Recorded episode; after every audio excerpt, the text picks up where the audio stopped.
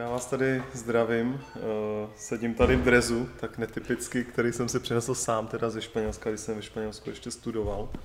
A je to tak tematický, protože tu sedím s Pavlem Pumperlou, což je basketbalový hráč, stále teda ještě basketbalový hráč.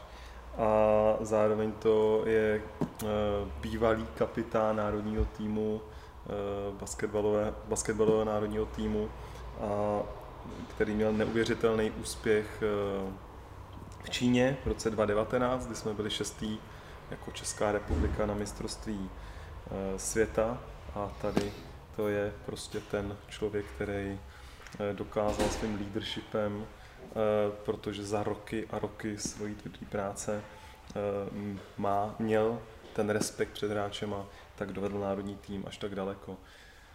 Ahoj, Pavle. Ahoj, já vás taky zdravím a těší mě, že eh, zase pro změnu jeden rozhovor, kdy já nejsem v dresu a někdo jiný, jo. To jsem ještě nezažil, takže jsem rád za tuhle prvotinu. tak já jsem basket hrál dlouho, ještě pořád. Eh, teď jsem začal znova teda hrát za nějakou pražskou soutěž, ale teď to zase zavřeli, takže, takže nehraju vůbec nic. Eh, já moc děkuji ještě jednou, že jsi přišel a chtěl bych se tě zeptat, protože jsme v pořadu, v podcastu, jaké chceš Českou, tak úplně hned na začátek, jaké ty chceš Českou? Já samozřejmě jsem s touhle otázkou nějakým způsobem překvapivě počítal, takže jsem nad tím přemýšlel, ale pak jsem vlastně uh, si řekl, že nad tím přemýšlet nebudu, protože mám eh, většinou raději to, co ze mě vypadne na, na první dobrou. Protože řeknu takhle, když jsem nad tím přemýšlel, tak mě napadlo těch věcí, těch věcí spoustu. Samozřejmě jsem ze sportu, tak znamená, jsem vždycky rád, když ten národ bych viděl eh, sportovat. A věřím v to, že už to jako co nejdřív půjde sportovat tak, jak jsme, tak, jak jsme byli zvyklí a že lidi budou moc i na ten sport chodit a být k němu blízko, takže bych určitě měl rád Česko sportovní, ale zároveň já se i od toho sportu přesouvám k nějakým uh, inspirativním motivačním přednáškám, kde se snažím ty lekce ze sportu předávat zase dál a myslím si, že ten sport umí naučit spoustu věcí a jedna z těch věcí je, že sportovci často a rádi a vlastně jsou i nucení zkoušet nové věci. Takže eh, já bych hrozně rád byl, kdyby Česko v tomhle bylo i odvážný a kdyby lidi zkoušeli, rádi zkoušeli nové věci, které neumí, dostávali se mimo tu komfortní zónu, protože to jak jednotlivce, tak i ten celý, celý národ postupně může dostávat uh, mnohem dál, takže aby jsme se odpoutali od toho ležení a kibicování z gauče, který spoustě z nás jde, jde velmi dobře a tomu, že rozumíme úplně, úplně všemu, se naopak přesunuli k tomu, že si to vyzkoušíme všechno, všechno sami, nebo to, co koho bude bavit a zkoušeli nové věci a říkám, a třeba i chybovali, protože chyba je součást toho učícího procesu, což je zase další věc, kterou sport učí. To znamená, posouvali se tady tímhle dál, takže říkám možná trošku jenom odvážnější, akčnější Česko by mi vůbec nevadilo odvážnější, akčnější, super. Mně se líbí, já jsem se tě chtěl zeptat na něco jiného, ale rovnou se zeptám, vlastně, když si člověk vezme eh, tu hru, těch 90, teď nevím, 90 minut ve fotbale, basketu 40 a tak dále, tak eh, my si představujeme, že vlastně, nebo my pro nás osobně eh, máme představu, že úspěch je, že se nám všechno podaří. Když si vezmu, že ty když najíždíš na koš, tak prostě tvůj úspěch, dobře ne při dvojtaktu, ale při střelbě třeba 35 až 45% a to 45% už seš fakt borec, tak vlastně víc hodů je neúspěšných než úspěšných a přesto pořád a pořád opakuješ, opakuješ tu aktivitu. Já myslím, že si lidi tohle to vůbec neuvědomují, kolikrát si byl vlastně neúspěšný versus kolikrát si byl úspěšný. A potom vlastně ten, to, to, když budeme sportovní, a budeme vlastně na tom neustále pracovat, tak budeme méně náchylní k tomu, aby jsme byli špatní z neúspěchu. Přesně tak, protože, eh, jak říkám, ta chyba je tam úplně přirozená, zároveň tam je přirozený výskyt kritiky, to znamená, ten sport zase učí ty lidi s tím nějakým způsobem zacházet, protože s tou chybou se setkává neustále a je to dobře, protože pokud nebudu chybovat v tréninku, tak se nikdy nebudu nikam posouvat, tak jak hmm. jsem s tím vlastně začínal. A když říkáš o tom, co jde vidět a je v tom zápase, tak Michael Jordan to říká krásně, má citát, že říká, já jsem za svou kari- kariéru pardon, minul víc než 9000 střel, včetně 26 střel, který mohli být vítězný na zápas, ale já jsem je minul. Byla mu Mhm. tolikrát daná ta důvěra a on říká, já jsem neuspěl znovu a znovu a on říká, a proto jsem ve finále uspěl. Že i on, která je vlastně jakoby nejenom basketbalově možná nejlepší hráč všech dob, ale jeden z nejlepších sportovců všech dob, nejúspěšnějších, považuje neúspěchy a chybování za naprosto přirozenou součást toho, toho finálního úspěchu. To znamená, když se někdo takový dokáže přiznávat to, že dělá chybu, tak já si myslím, že, že to ukazuje, že jakoby ta chyba je úplně v pořádku a naopak by člověk možná měl vyhledávat právě proto, aby se někam posouval. Hezký.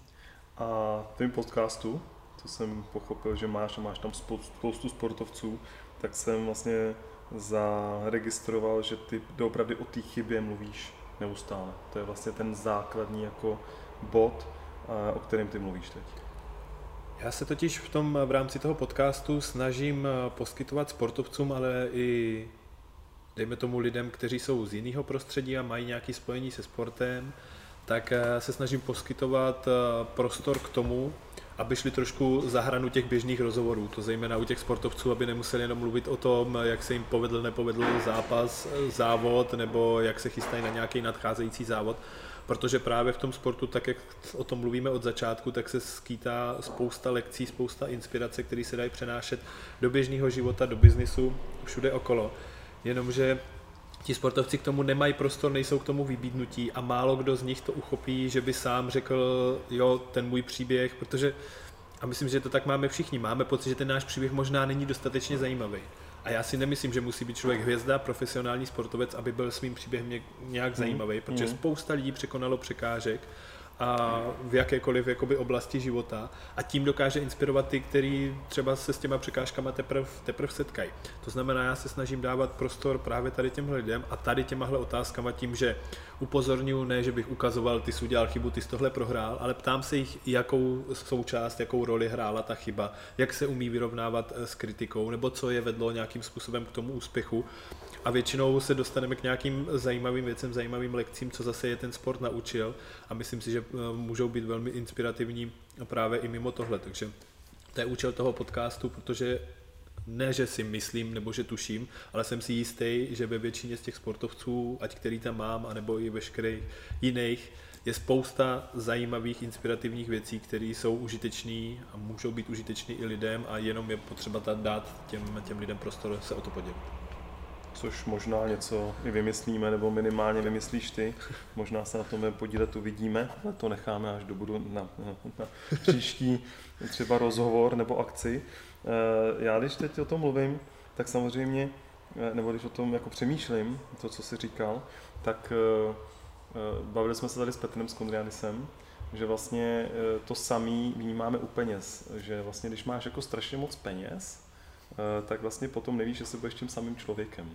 To samé vlastně, když budeš pořád jenom úspěšný a nebudeš chybovat, nebo jako ty chyby tam jsou, ale pořád budou převládat ty úspěchy třeba ve výhrách. Eh, Já nevím, třeba bych mohl přirovnat, eh, jak na mě působí třeba Mourinho, velice úspěšný trenér, ale vlastně eh, mám pocit, že vlastně zažil skoro jenom úspěchy, Hmm. tak eh, eh, to samé vlastně v těch penězích, jestli je možný, aby ty lidi, kteří vlastně skoro nechybujou, jako v tom celku, ne v tom, že nedají koš nebo Hmm. neodpálej home run, tak jestli můžou dojít nějaký pokoře nebo sebereflexe. Myslím jako si- když se baví s těma No. lidma. Myslím si, že to je velmi složitý. Říká se, nemůžu, nemůžu sloužit jako příklad, že bych eh, vydělal tolik peněz, abych zjistil, jestli mě to změní. Říká, To, se, Máme podobný. říká se, že to ale naopak eh, znásobuje jenom ten charakter. To znamená, když je někdo skromný, tak velmi často i ty peníze, anebo štědrý, tak se dokáže o ně podělit a naopak, eh, když je někdo zákeřná svině, i když má málo peněz, Jo, tak to bývá jo, ještě jo, horší, jo, když, jo, jo, jo. když pak si může hrát i, i, s víc, i s víc penězma, ale říkám, nemůžu mluvit eh, ze zkušenosti, ale věřil bych tomu, že to takhle může být.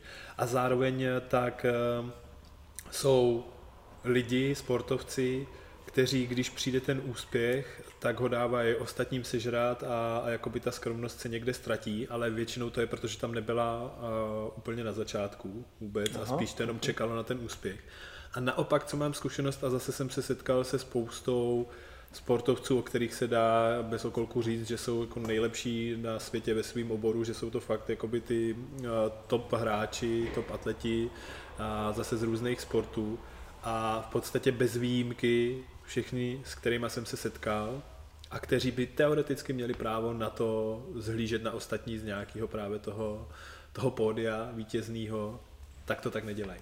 Tak to jsou často ti nejskromnější, kteří nemají problémy, když za ním přijdeš a chceš se o něčem poradit, třeba i konkrétně z toho sportu, tak se rádi podělí, že vždycky ti na tom vrcholu, a ono se to tak říká i v biznise, nevím, jestli to je jakoby úplně takový pravidlo, ale že právě ti úplně nejbohatší, nejúspěšnější nemají problémy se podělit o to svoje know-how, protože rádi vrací něco, něco zpátky do té, do té společnosti. Takže já si myslím, že, že to, že máš neustálý úspěch, nemusí znamenat to, že jako, jak se říká, ti to stoupne, stoupne do hlavy, ale, ale naopak ti to zase jakoby může dát prostor k tomu být být jakoby ještě víc tím, čím byl na začátku, to znamená, pokud jsi byl jako štědrý a rád se sdělilo o to, o to svoje, tak, eh, tak pak máš, ta platforma je mnohem širší, když jsi jakoby někde nahoře. Hezký, hezký. No tak říká se taky, že muž, eh, teda charakter muže se pozná, když má hodně peněz a charakter ženy se pozná, když je s mužem, který peníze nemá. Takže eh, je to pravda, jenom jak jsme se tady bavili se Skondrem o tomhle tom a on říkal, já jako nemůžu taky říct, protože nikdy jsme se nedostali do 100 milionových jako zisků, takže taky nemůžeme říct, jako jaký to je, jak bychom se chovali, kdyby naše zisky eh, byly 100 miliony třeba ročně. Ale eh, Petr říkal, no já jsem jako rád, že je to tak rovnováze, protože prostě nevím, kam, jaký bych byl a vlastně potom samozřejmě taky to udržuje člověka v určitý pokoře, hmm. protože otázka, ale za ty lidi to pokoru mají, ale super podnět to, že říká, že ten charakter je vlastně z většiny vrozený a tím pádem, pokud ten člověk vydělá, tak chce potom být prospěšný dál. Já no si totiž, promiň, já si totiž myslím, jako, že peníze nekazí lidi. No, tak. že to není jako takhle vyloženě, že by někdo byl eh, jo, hodný člověk, který by tamhle pomáhal každé babičce přes ulici a, a najednou pak eh, vyhrál ve sportce, když to je extrémní případ, anebo no, ty peníze vydělal nějakým způsobem rychle a najednou si řekl, uh, ano, možná pak už jako se nebudeš chodit tak úplně po, po ulici a, a budeš tam jezdit eh, nějakou superkárou, ale myslím si, že úplně to ten charakter jako nedokáže zkazit. Možná akorát tím, že se dostaneš do jiného prostředí, kde potom se potkáváš s lidmi, kteří tě můžou ovlivnit, ale že by ty samotné peníze tě takhle dokázali ovlivnit, to si nemyslím. To asi třeba víš i ty víc na základě těch lidí, který znáš, třeba hmm. právě z toho sportu, který, a to je taky trošku jiný, eh, jiný eh, příklad, protože třeba v biznise se můžeš k těm penězům dostat třeba později, pokud to mhm. postupně buduješ, než když jsi úspěšný basketbalista, ale taky to buduješ, že jo, jako mhm. dlouho, když trénuješ, ale prostě dostaneš se k těm penězům třeba dřív, jako já nevím, když vezmeme Ronalda nebo Messiho, tak se dostali asi dřív k penězům velikánským než nějaký biznismen, jo. Hmm. Ale mě vlastně tady zaujala věc, o které jsme se bavili už i mimo tady tohleto povídání, že je zvláštní, že je spousta sportovců třeba cizině, kteří vlastně neustále pomáhají té společnosti. Jo. A potom máš tady, a já vlastně, když se koukám třeba na ty český sportovce, nemyslím tebe, ty jsi, tak se tomu říká krajánek, ne, se jmenuje, no, sportovci, kteří i hráli zahraničí, tak samozřejmě ty už mají jiný background, už jako někde cestovali, už prostě umí jazyk, ty taky mluví španělsky, uh, kolikrát, kolik jazyků umíš, tolikrát si člověkem, jo, a tak dále, a tak dále. Ale že třeba jako, když si tady vezmu Ronalda, Messiho, ať jsou jakýkoliv, tak jako víš, že mají x nadací, anebo prostě hmm. podporujou a šerujou a ani nevíme, jaký ten charakter je, ale je to tam takový ten tlak té společnosti. Ta společnost v zahraničí, na západě, musíš dát do charity, jinak prostě nejseš jako součástí naší nějaký skupiny. Vlastně to neříkám, že bych to, že neříkám, že se to děje, ale třeba v týmí bublině já vlastně vidím strašně, moc, strašně málo aktivit od sportovců, kteří jsou jako z českých lig, třeba jako, já nevím, hokejisti, fotbalisti, kteří mají nepoměrně větší peníze než basketbalisti nebo volejbalisti, nebo beach volejbalisti, že jsme se bavili, že Marty dělá dražova, a dražujou, draží, ne dražujou, to je naše výroba čokolády, draží tam sportovce, hmm. Abyste se s nima, aby se s nima zahráli obyčejní hráči a oni z toho prostě vydrží 200 tisíc a dají to na nějakou eh, podporu. Ale neslyšel jsem o tom, že by to dělal hokejista nějaký nebo fotbalista. Uh, nedokážu říct, čím to vlastně je. Máš pravdu, že uh, tam nějak v Americe zejména, kde, když se budeme bavit třeba o těch hráčích NBA, tak, eh, tak spousta věcí a jejich společenský zapojení je, je mnohem větší než u sportovců u nás, co, co jde pozorovat. Ať už je to právě prostřednictvím nadací, spousta z nich, asi se taky nedá říct určitě o všech, tak vrací nějakým způsobem zpátky do té, do té své komunity a je to po nich ale nějakým způsobem asi, jako jak říkáš, tím společenským tlakem vyžadováno ale zároveň, a což je možná trošku kontroverznější, tak spousta z nich využívá zase té své platformy toho, že mají známý jméno k tomu, aby se vyjadřovali k nějakým jako citlivějším tématům. Mm-hmm. Ale zase to je, je to samozřejmě hrozně tenký let, protože jakmile se někdo vyjádří, tak se vždycky najde skupinka lidí, která s tím nesouhlasí, to znamená, už se terčem tady těchto útoků, ale zároveň se spoustě z nich děje, uh, že se něco stane a zase ta skupinka, která by to chtěla řešit, která je taková v tomhle akčnější, tak řekne, ale ty máš prostor oslovit prostě miliony lidí na sociálních sítích a podobně. A říká, proč toho nevyužiješ, proč prostě nemluvíš za, za, za ten náš kos, jakoby za to, co my, my chceme udělat. Takže je hrozně těžký, jakoby, že člověk by možná nejradši jenom hrál ten svůj sport a věnoval se tady tomuhle, ale je tlačen do spousty tady těch věcí. Mm-hmm. A to neříkám, že, že se všichni asi cítí, že je do nějaké charity nebo do nějakých nadací někdo, někdo tlačí. Ale u nás tady ten tlak tam není, což možná může být jakoby jeden z důvodů, proč do toho nejdou.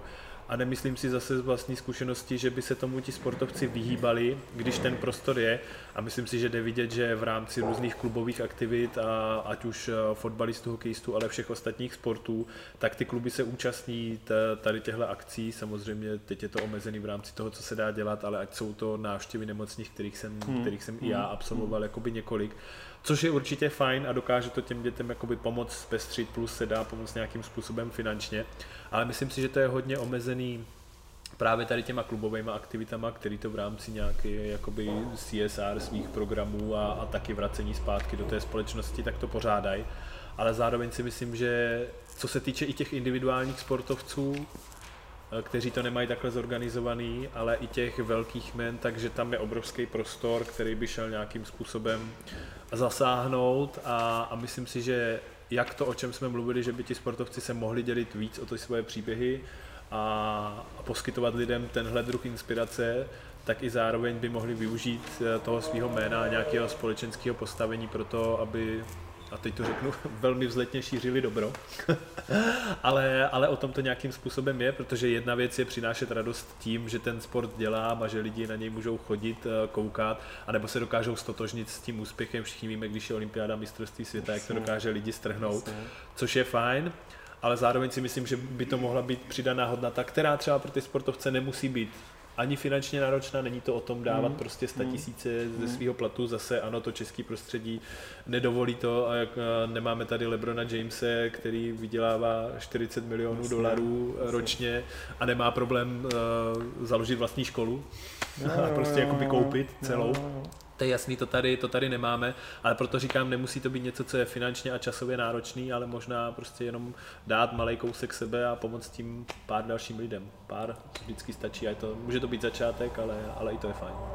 To je super, protože eh, na rozdíl třeba od jiných sportovců a nechci, fakt jako nehodnotím, eh, se mi líbí, že ty používáš eh, větu, že to chceš vrátit, nebo že je hezký, že to chtějí vrátit, což je vlastně, vlastně strašně, mm, nebo ne strašně, ale neuvěřitelně pokorný, že víš, že uh, můžeš hrát sport, který samozřejmě je velice náročný a nikdo neříká, že ten sport je méně náročný, než být uh, tamhle ředitel nějaký firmy, hmm. ale zároveň je krásný slyšet z úst uh, sportovce to, že je hezký, že to vrátíš zase té komunitě, i přesto, že je jednou za čas vytrhneš z té šedi hmm. tím, že prostě seš na olympiádě nebo seš na nějakém mistrovství a oni dostanou tu, ten náboj té energie, což je jako umělec, že jo, jako hmm. herec, jo, dáš tu energii. Ale vlastně tady je strašná škoda, že i když se udělá nějaká věc, tak to není dlouhodobě koncepční. Hmm. Jo, že i ty vlastně vytrhneš toho člověka jednou za rok, ale vlastně potom třeba druhý rok, jako v tý, tý, tom roce uděláš něco A samozřejmě jako sportovec máš zase to blbý, že když neuspěješ, tak jsi dole, když potom něco vyhraješ, tak jsi hodně nahoře. Hmm. To měřítko těch lidí vlastně strašně i jako, jak to říct, extrémně velký nebo prostě jako fokusovaný na ten výsledek, hmm. takže chápu, že potom třeba spousta sportovců chce udělat ten výsledek, aby se zavděčilo a už nemá čas na to přemýšlet. Ale bylo by hezký přemýšlet nad tím, jak právě udělat tu koncepčnost, že ten sportovec nemusí třeba potom mít na sobě jenom tu nutnost hmm. toho výsledku, protože ví, že ta jeho hodnota není jenom v tom, že vyhraje nebo je šestý na mistrovství světa, ale že zároveň dělá pro tu komunitu něco. Hmm. A nejenom on by mohl být i míň tlačený do toho výsledku od té komunity. Že to by bylo vlastně hezký vysvětlit těm lidem, kteří takhle vlastně reprezentují Českou republiku. No, já s, tím, já s tím úplně souhlasím a zároveň to má i pro toho samotného sportovce tu přidanou hodnotu v tom, že velký problém, který často vzniká, je, že ta tvoje identita je hrozně navázaná na ten sport. A proto vznikají veškeré problémy, když neúspěješ a jsi dole, nemáš se o co opřít a zároveň potom, když se blíží konec kariéry a najednou zjišťuješ, anebo už máš potom konci kariéry a najednou zjišťuješ, že, že nikoho nezajímáš. Že už vlastně se nemůžeš upnout k těm výsledkům, nemůžeš se upnout k tomu sportu a vlastně ta jediná identita, kterou si měl, což bylo ten profesionální sportovec, tak skončilo. Ano, někteří přijdou do trénování a tak, ale ale pokud nejste jakoby top hráči, o kterých se bude mluvit dalších 50 let, kteří se dají ale spočítat jako na prstech prostě jedné ruky, dejme tomu, tak eh, je potřeba si hledat i identity nový. A čím dřív si je ti sportovci začnou hledat, tak tím jakoby za prvé bohatší bude jejich život, ale za druhé ten přechod eh, do té druhé další kariéry bude, bude mnohem jednodušší. A pokud by to bylo ještě něco takového bohulibýho, jako, jako rozdávat dobro a může to být zase jenom další jakoby malá součást no, toho no. obrázku, ale je to něco tak přesně jak říkáš, něco, čeho se, čeho se můžou chytit.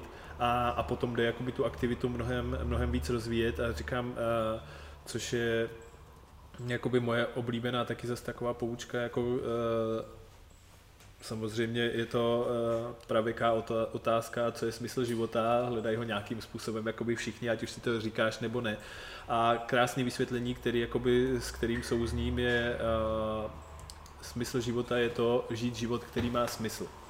Hezky. Úplně jednoduše a největší smysl a všichni na to dřív nebo později přijdou a každý, kdo udělal něco pro někoho dalšího, něk, někomu v něčem pomohl, tak zjišťuje, že v tom je ten největší smysl.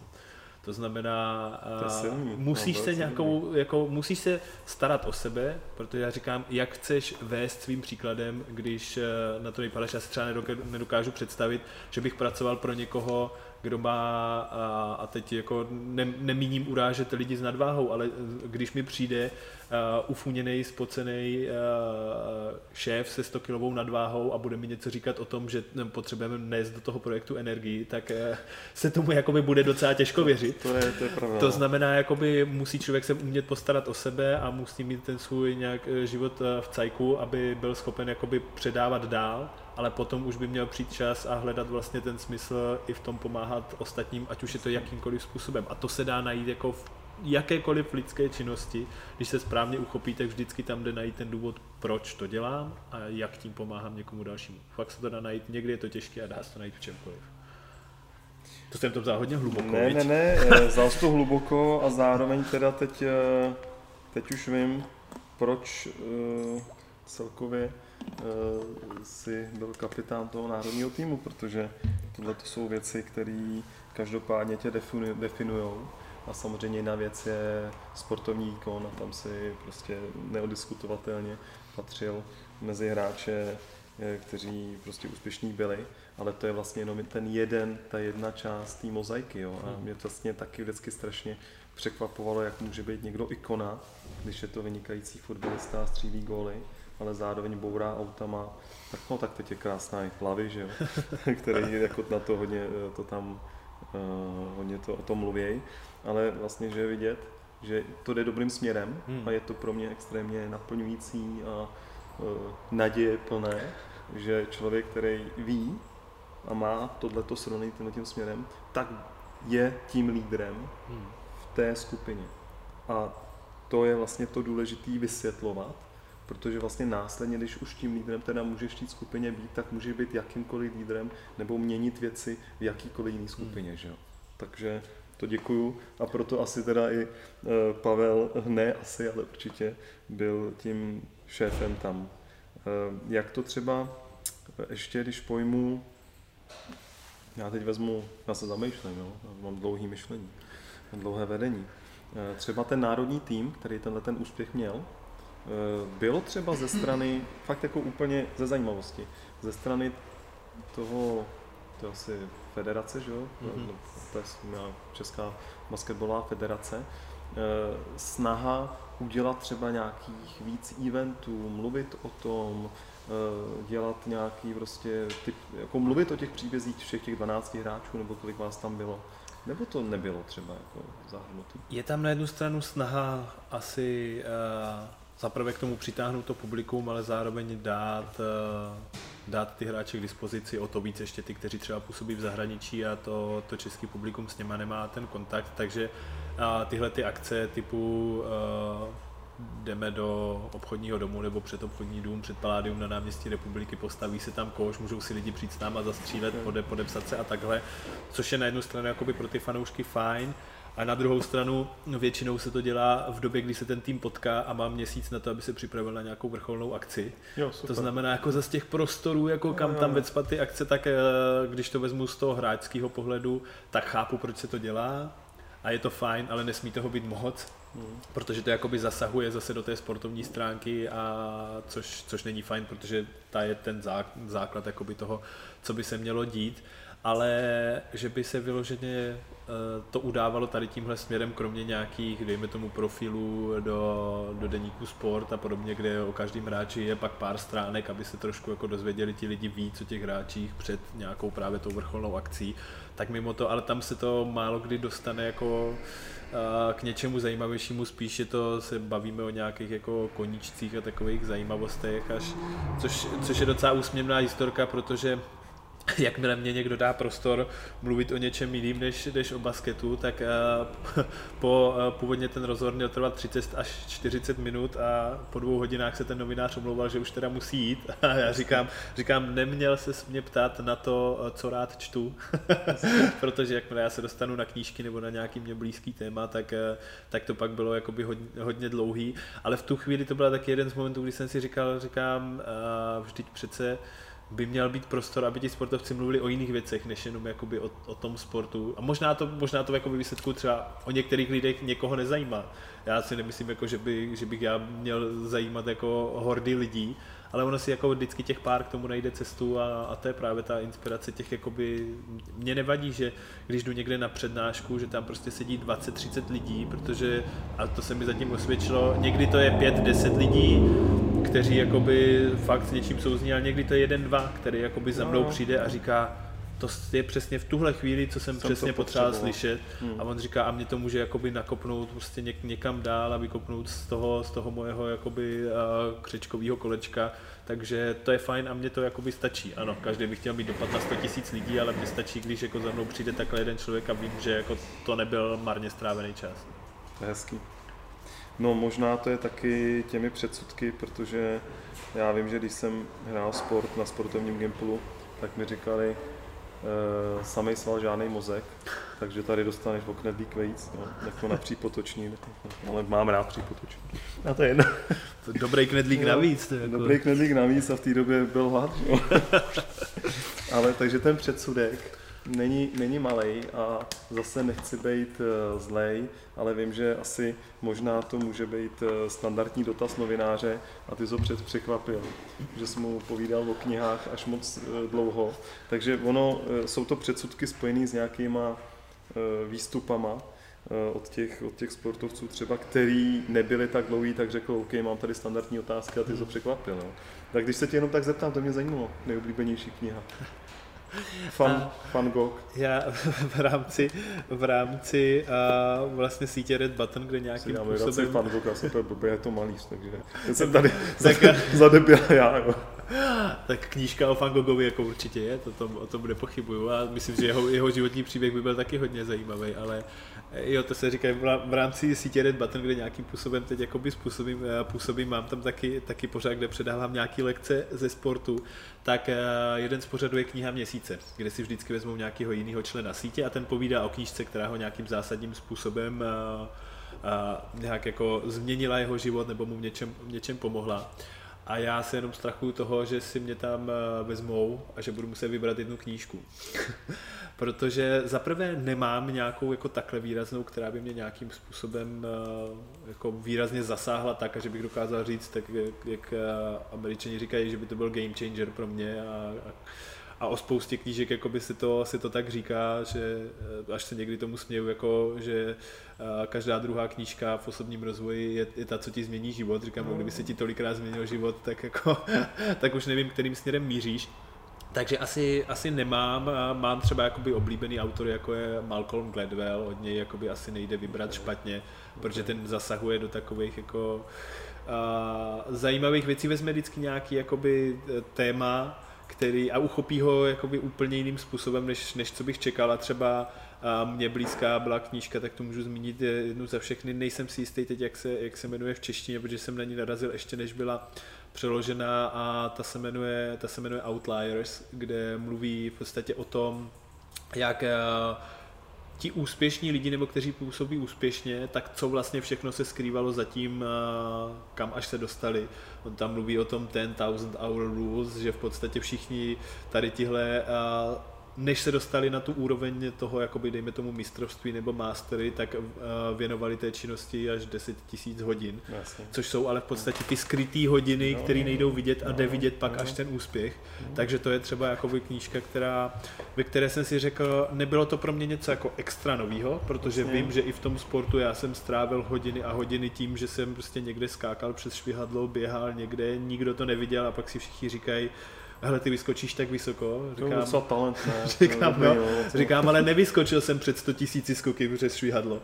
No, tak, no, tak vysoko, takže to je to, co nejde vidět. Takže to mi bylo jakoby hodně blízký, tak to bych třeba zmínil jako jednu z mnoha. No to říkají příběh o Picassovi, já teda Picasso moc nemusím, a když jsem byl, myslím, v Malaze to bylo, tam bylo muzeum nějakého toho raného uh, výběru, 400, 400 obrazů a můj otec, který není tak jako radostný, když má jít někam do muzea, tak já jsem říkal, tak tohle je dívka stojící u studny. Tohle. tak eh, ale každopádně příběh s Picassem je nějaký takový, že eh, přišel za ním majitel, že v restaur, byl v restauraci, přišel za ním majitel té restaurace, jestli mu nenakreslil obrázek, tak Picasso za 20 minut tam něco vystřih a říká 2000, ne, já nevím, prostě kolik teď, řekl 10 tisíc, 20 tisíc euro.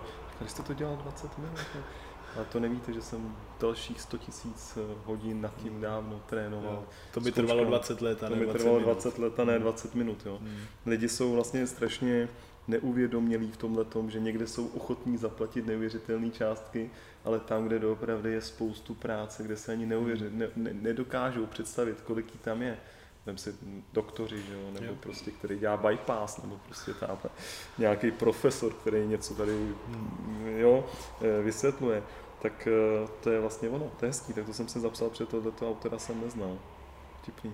A to je teda osobní, jako takový osobní rozvoj, chápu, že tam je Jo, to asi tam, tam ty moje knížky, neřekl bych, že on by zrovna jako spadal asi do autoru osobního rozvoje, je to spíš taková jako já nevím, asi populárně vědecká, to znamená, on se zabývá jakoby nějakýma výzkumama, z kterých, z kterých uh-huh, vychází, uh-huh. ale dokáže to napsat takovým jakoby populárním čtivým, čtivým způsobem. No. A není to román, jsou to prostě zamýšlení, příběhy, jo. takový ty typický americký příběh a z toho dělá nějakou dedukci.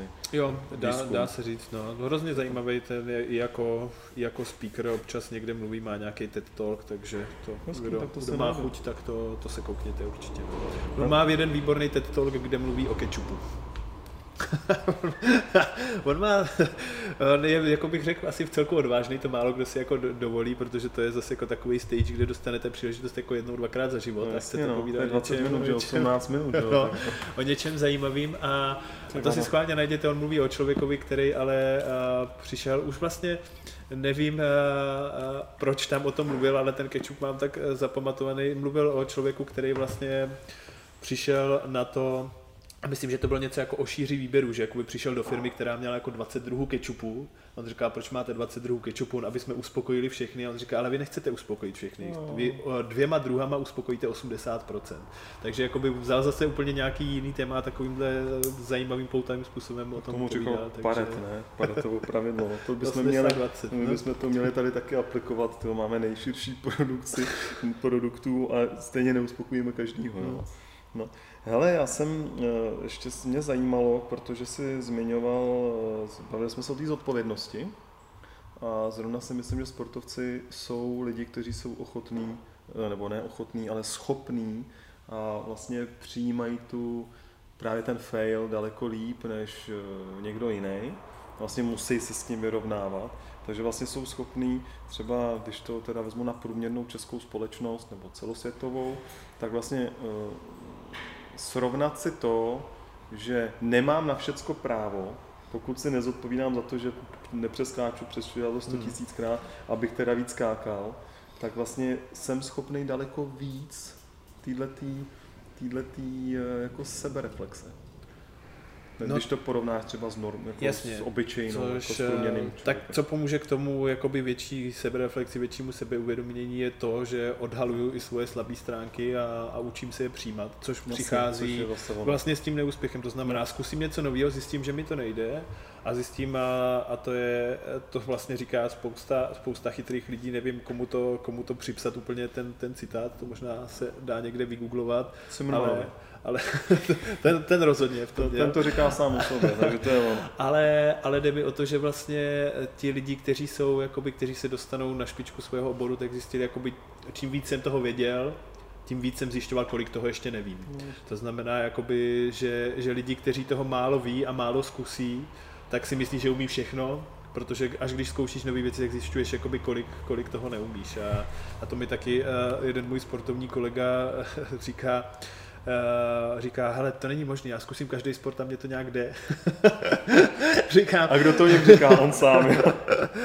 a, takže takže ten ještě to asi jako toho neskusil dost, ale, ale je to takový úsměvný v tom, že jo, jasně, asi když jako člověk eh, dělá profi sport 20 let, tak má nějakou jakoby no, pohybovou asi úroveň, no, takže jasně, že ať chytne do ruky jako raketu, tak na nějaké úrovni to, to hrát umí, umí a nemusí začínat úplně, úplně od začátku, ale říkám, ale je tam hrozně důležité tady tohle poznání, který přichází, říkám s tím, že odhalím vlastně, co neumím a a to mě dokáže nějakým způsobem jakoby uzemnit, ale zároveň mi to dá ohromný prostor k tomu objevovat ten svůj potenciál, protože my si často lidi si právě myslí, že, že ten potenciál je, je hrozně omezený. A já v rámci právě těch svých jakoby povídání se snažím lidem trošku otevírat oči v tom, kam až může ten lidský potenciál sahat a beru si na to zajímavý příběhy, jako nevím, jeden kratičký za všechny jako a schválně si zkus typnout, protože takhle já to dělám s těma lidma, kolik si myslíš, že je světový rekord v počtu kliků za sebou bez přerušení? Bez přerušení, ty vado, já si myslím, že to bude nějaký úlet jako 2300 tak nějaký úlet eh, je 10 500 kliků a eh, kliků za 24 hodin rekord je 46 tisíc a jeden klik je světový rekord, kolik kliků jde, jde udělat, což jsou jakoby neskutečný čísla. A to, to jenom stačí. Tam posuneš tu... Jo, jako... jde to prostě jakoby jenom jako, to je takový ten moment, kdy jako člověk zůstane s otevřenou pusou a, a řekne si, aha, to bych netušil. A jenom jakoby objevování tady těchto příběhů, jako je to listování, jestli se vůbec ještě tisknou Guinnessovy knihy rekordů, a nevím, jestli jsou jenom online, ale, ale každá vlastně věc, i když někdy jsou to nesmysly jako nejdelší nechty na světě, to si pamatuju, když jsme měli doma knížku, tak tam byl jo, jo, nějaký jo, to bylo jako ty nechty, tak si říkám, tak to, to chce možná trpělivost, ale jinak v tom jako nevidím nějaký extra um, nechat si to takhle, takhle vyrůst, asi to nemusí být moc praktický, ale, ale jako by tady tyhle příběhy dokážou otevírat zase oči tady v tomhle a, a ukazovat, kam ten potenciál může sahat. A neříkám, že musí všichni dělat kliky, ať si každý jakoby hledá, kde má být ten jeho potenciál, ale, ale být trošku otevřenější tomu, že je určitě mnohem dál, než si myslíme. Hmm. A když teda otevíráme ten, protože já se jako hodně eh, cítím skrze své tělo, protože jak jsem sportoval, mám, mám rád sport, i když samozřejmě nejsem tak talentovaný jako někteří jiní, třeba můj švagr tam, tamhle sedící, tak ten eh, vezme jakýkoliv nástroj do ruky a určitě šikovnější, což jako samozřejmě zase dobrý pro to moje ego si přiznat, že jsou li, lidi, kteří mají daleko větší talent, ale e, vlastně při tom vnímání svého těla a posouvání toho potenciálu na, tom, na, na úrovni těla, taky, že správně jíš, vnímáš sebe sama, tak koukám na čas, protože nemáš moc času, to je kvůli tobě teď. Teď mi to tam skočilo. Tak vlastně ty můžeš ale zvyšovat potenciál právě v tom uvědomění, zodpovědnosti, nemám na všecko právo, protože automaticky asi nebudu hrát ping tak dobře, když vezmu tu pálku poprvé do ruky. A vlastně to je neuvěřitelné, že skrze tyhle ty fyzické malý třeba postupy můžeš vlastně jít sám k sobě víc hmm. a odvinovat sebe. To... Jo, k tomu asi nemám jako úplně, úplně co doplnit. Ne, že se mi to líbí, vlastně, to, hezky, no, no. Dobře, já jsem se tě chtěl ještě zeptat na jednu otázku. Můžeš. Co ti ta doba toho covidu dala vzala a co si musel změnit, protože vlastně ta doba je teď extrémně transformační a je to změna. No, ale bavíme se o chybách, takže ty chyby jsou změnou. Eh, jak se s tomu byl schopný přizpůsobit? Na svý úrovni, za sebe, ten tvůj příběh. Jasně. No, Zase mi to jenom ukázalo, že uh, jaká je výhoda v tom umět se přizpůsobit. To je asi jakoby to největší, protože tady se to ukázalo jakoby naplno a, a od toho, že, že člověk z toho kolotoče eh, vypadne prostě úplně rázem minulý březen. My jsme přijeli z, z pohárového utkání v Turecku, kde jsme potvrdili postup mezi nejlepších 8 týmů v Lize mistrů, což se nám do té doby nikdy nepovedlo. Těšili jsme se na finálový turnaj ještě jsme šli na jeden trénink a pak se řeklo, zůstaňte doma, nevíme na jak dlouho, na týden, na 14 dní. A najednou se v podstatě do konce sezóny už netrénovalo, sezóna se zrušila, Final 8 se přesunulo na září. Já, mě končila, končila smlouva, nebo nebyla mi uplatněno jakoby obce na smlouvu, to znamená, já najednou jsem nebyl v Nymburce, nemohl jsem ani dohrát ten finálový turnaj, i když jsme se třeba jakoby pak ke stolu vrátili a ještě jsme přes léto spolu jednali, tak to nakonec nedopadlo. Takže najednou jsem změnil působiště, musel jsem změnit plány na svoje jakoby, příští dva roky, kdy jsem měl do, uh, jakoby, plán dohrát nějakým způsobem v Nymburce a pak začít se přesouvat do té další kariéry, takže jsem to musel jakoby, vzít úplně jiným směrem a, a vlastně tady tuhle tu svoji, o které jsem tady dneska několikrát mluvil, přednáškou motivační činnost jsem musel upozadit, částečně přesunout do onlineu, což ale mě zase nějakým způsobem moc nebaví, protože jakoby mě živí energie těch lidí na, na tom místě, no. takže na to taky čekám, že zase jakoby do toho budu, budu moc skočit. Takže jsem se pustil do spoustu jakoby jiných, jiných věcí, nových, eh, do kterých bych se možná někdy pustil. To znamená, přineslo to jakoby spoustu stopek, ale zároveň spoustu zajímavých objížděk a, a já myslím, že tohle je, a teď se nechci jakoby úplně nějak klepat na rameno, ale tohle je jakoby ta správná cesta a když se člověk jakoby a, v průběhu života učí a je otevřený těm lekcím a dokáže si uvědomit, že se spoustukrát v životě jakoby musel právě narazit na nějakou tu stopku a musel si najít tu svoji objížďku, tak čím víckrát jakoby to člověk udělá, tak samozřejmě tím jednodušeji se mu to dělá. Já neříkám, že to bylo něco jakoby jednoduchého, protože eh, co se třeba týče, tak ano, najednou, když ta stopka přijde a vypadne vám jakoby eh, dvě třetina financí, na který jste byli zvyklí. A I víc někdy. někdy i víc. A musí člověk zaopatřovat rodinu a platit hypotéku a, a podobně, anebo mu jako zavřou, zavřou obchod, takže já vůbec jako neumenčuju to, že, že někdy je to hrozně těžký, ale zároveň eh, není nikdy dobrý uh, promeškat krizi ve smyslu, uh, protože v těchto krizích, ať už finančních příležitostí, tak i různých k inovacím a ke kreativitě, je v té krizi často nejvíc, i když je to někdy, někdy těžký vidět, takže já si myslím, že, že mě dala zase spoustu nových námětů a, a mimo jiné, a to je možná jakoby největší věc, na kterou jsem se těšil a neřekl, že, neřekl bych, že bych s rodinou trávil času málo, protože i jako profesionální sportovec mimo výjezdy na zápas nemáme úplně nějakou extrémní pracovní dobu. Znamená, času jsem trávil s rodinou dost, ale teď jsem ho mohl trávit ještě mnohem víc a byl jsem, byl jsem za, to, za to rád, takže, takže v tomhle jsem viděl a a tak jak eh, můžeme jako to kolečkem uzavřít k tomu začátku, tak já se tak nějak jako snažím hledat ty lekce i v těch chybách a, a ty pozitivní věci, které to přineslo. A jak říkám, v té chvíli to někdy jakoby ta stopka působí hrozně tvrdě, ale velmi rychle se v tom jakoby dá najít nějaká jiná příležitost a něco, něco nového a, a, a vždycky si pak říkám, no možná to fakt asi jako tak mělo být. Super. Tak ještě poslední otázku, takzvaný PS do, do otázka. E, vlastně, jak to děláš, že jsi takhle jako v pohodě? Protože já jsem fakt zažil spoustu e, lidí a opravdu sportovců, kteří jsou úplně jako na tom špatně a to tu smlouvu mají. Hmm. Na rozdíl od tebe, že vlastně ty si uh, tu obci nebo ta obce nebyla uplatněna po tom vlastně úspěchu, vlastně protože tady se všechno skončilo. Co děláš? No, jako, jak to, že jako jsi jako OK? Když se podívám na každou věc, tak zaprvé se, tak jak jsem to říkal, snažím se jakoby na každé věci najít vlastně buď tu lekci, anebo, nebo tu pozitivní stránku. Ale já vždycky říkám, a když jakoby jsou postavený před nějaký problém, tak si říkám, no a jako kverulovat nad ním a, a jako ubíjet se tím, pomůže to něčemu? Pokud jo, tak to dává smysl, anebo nadávat na něco. Ale proč jakoby nadávat na něco, co nemůžu žádným způsobem ovlivnit? To znamená, já se starám o věci, které můžu ovlivnit a jedním z nich je moje reakce na ty věci. A s tím přicházející moje nálada.